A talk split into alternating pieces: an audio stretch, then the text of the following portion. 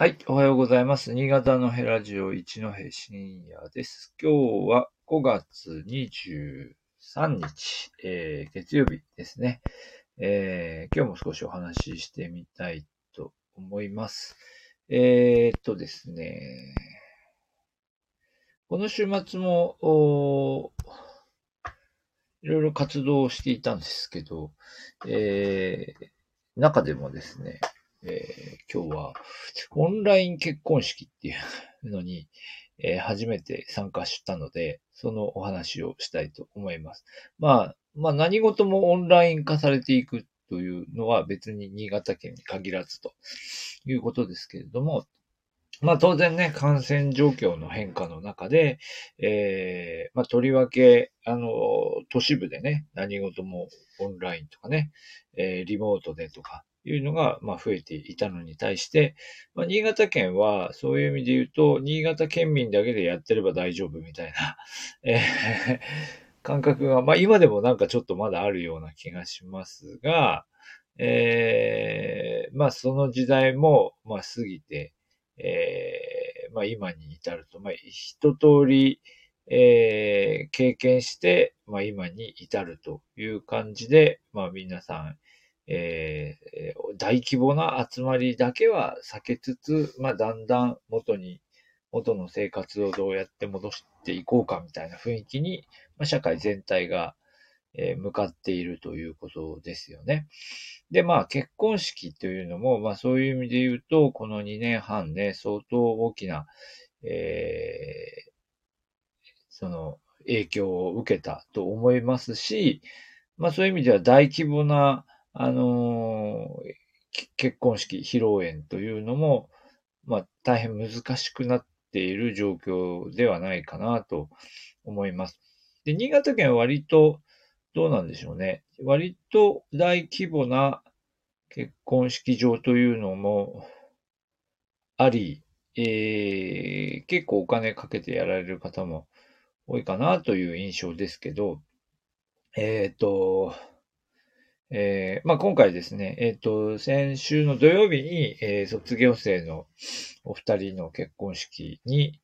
えーご招待をいただきまして、えーで、その、やっぱり、あの、家族とかですね、えー友人関係の限られた範囲内の方は会場でと。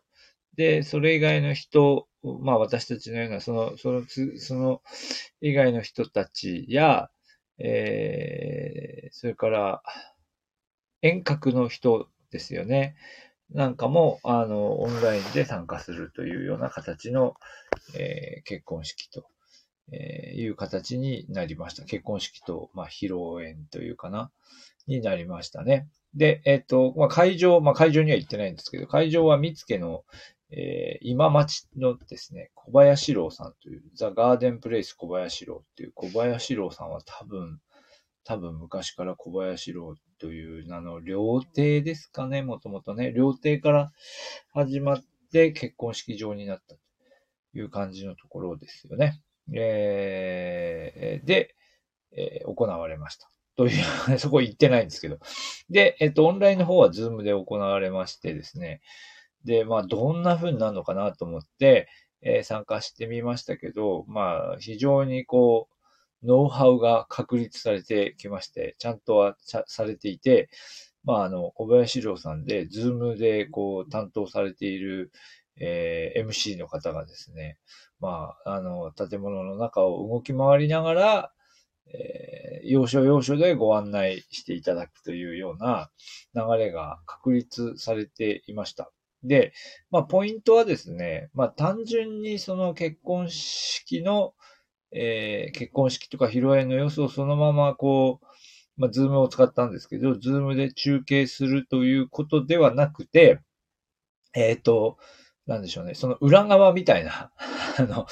あの、なんですよ、楽屋裏みたいなところの部分で、えっ、と、オンライン中継を入れていくっていうですね、そういう手法を取りまして、だから、まあなんでしょう、ある種こう、独占みたいなね。あの、つまり会場にいる人は会場のこの表側の方を主に見ていただくっていう風になるんですけど、えーあの、オンラインの人は、そっちはあんまりこう、まあそっちも見えるところ見えないところあるんですけど、基本的にはそっちはまあね、ちょっとなんていうか、あれじゃないですか。ちょっと疎外感があるじゃないですか。オンラインの人はね。で、それに対して、えっ、ー、と、その、楽屋裏の部分では、あの、新郎新婦が、こう、そのまま、こう、すごい直近、すごい近いところで出てきて、で、ゲスあの、オンラインのゲストに向かってなんか話するというですね。まあ、に、まあ、表、裏、表、裏みたいな展開で進んでいくイベントでしたね。だから、あの、二重に手間かかるんじゃないかと。ね、運営側は、も、あの、なんでしょうね。式場側も二重に手間がかかるし、えー、多分、新郎新婦もすごい忙しいですよね。多分、息を抜く場面が、まあ、ある、あるんでしょうけど、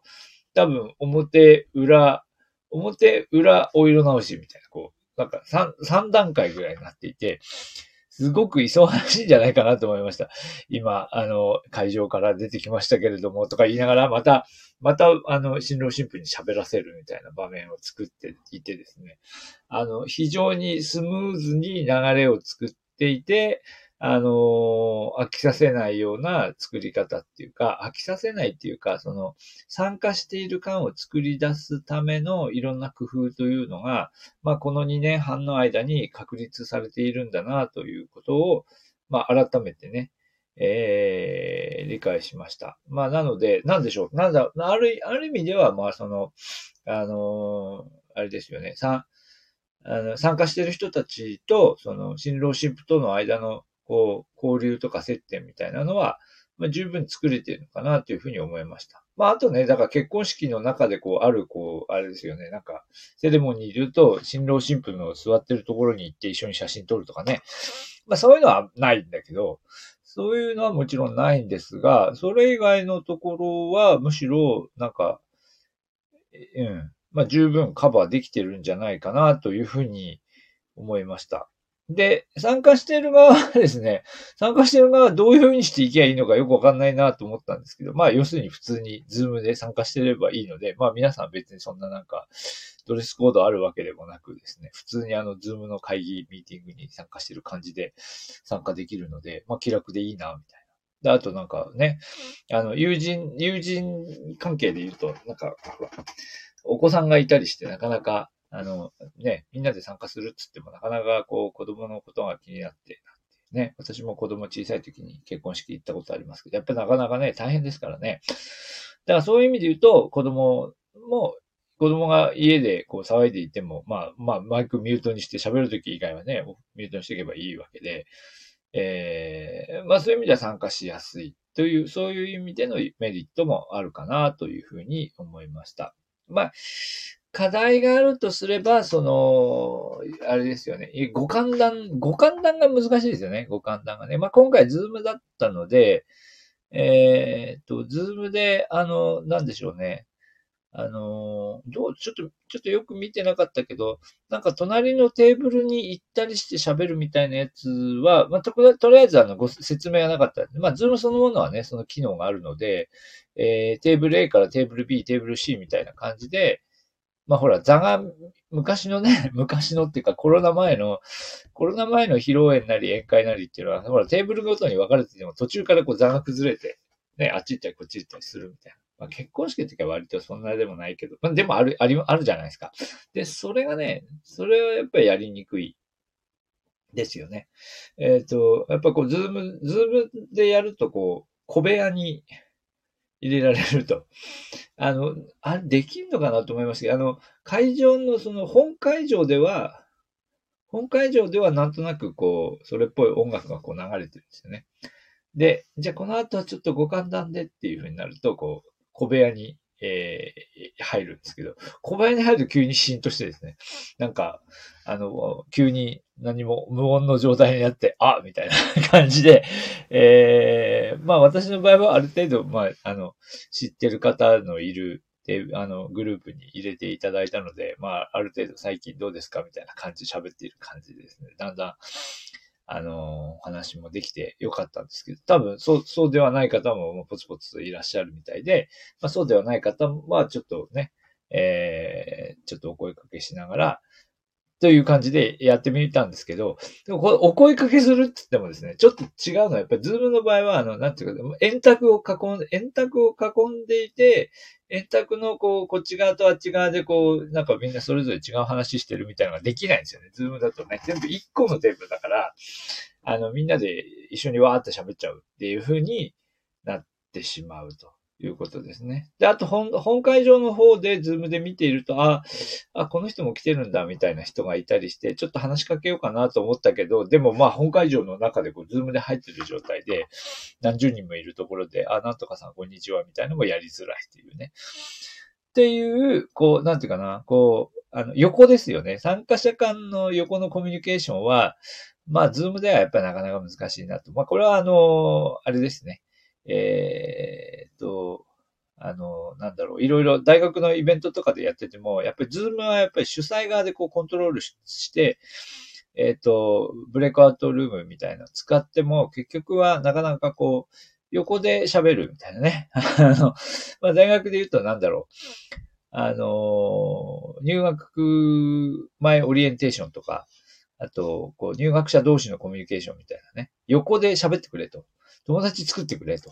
大学で言うとその流れみたいなところが、若干、やっぱり、ズームの場合は弱いので、そこを、こう、まあ、披露宴なり、まあ、観光総裁ってそういうところありますよね。観光総裁っていうのはやっぱり、あの、メインの人たちが、まあ、のえことをお祝いするとか、おまあ、えー、がいるわけですよね。なんだけど、その人たちの、その、あの、何か、あに、かこつけて、まあ、お葬式もそうですよね。どなたかが亡くなったということに、を弔うためにみんな集まうんだけども、そこでこう、うん、会った人たちが、まあ、休校を温めるでもないけど、まあ、個人のことを忍びながら最近どうですか？みたいな話をしたりするっていうね。そういうところが、あのやっぱり、えー、ズームだとやりにくいかなっていうのは、あの、ありましたね。ここは、だから、あのー、えっ、ー、と、一回なんか喋りましたっけ？えっ、ー、と、大学の方でも、あの、オービスっていうのをね、ちょっと使ってみようと思って、えー、じ、いろんなので実験してみたりしてるんですけど、オービスなんかはそういう意味で言うと、そこは強いんですよね。横で、全体としてもコントロールできるし、横でこう勘断してくださいみたいな。さらに言ったらその、横でコミュニケーションしていくときに、ちょっと、ちょっと離れたところの声は遠く、近くの人は大きくみたいに聞こえるとかですね。いろいろこうその辺の、こう、寒暖系のコあのコミュニケーションの、えー、と、あの工夫がなされていて、そこはいいなと思うんですけど、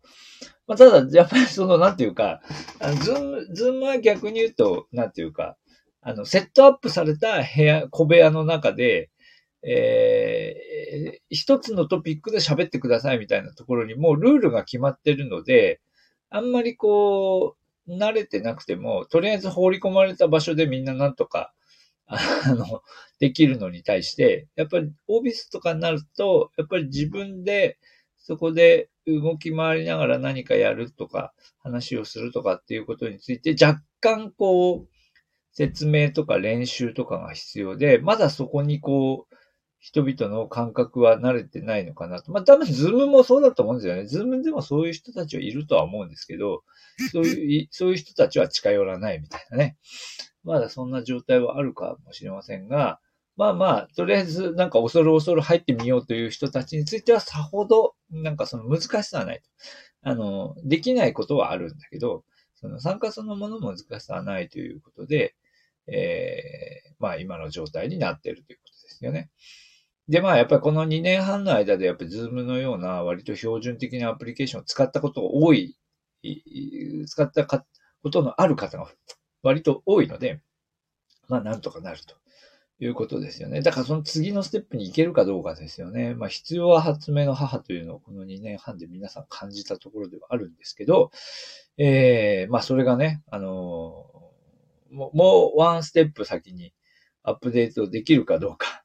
えー、っていうふうに、えー、思いました。まあでも一方で、ちょっともう一回、まあ戻るとね、あのー、この結婚式場の関係者も、やっぱり相当こう、この2年半でノウハウを積み上げて、えー、この環境下で、えー、たくさんの人たちに参加してもらえるような仕組みというのを、まあ、確立したんだなっていうことはよくわかりました。まあ、そういう経験をいたしました。まあ、最後に、えっ、ー、と、えー、っとね、会場はどこだったかというと、見附今町の、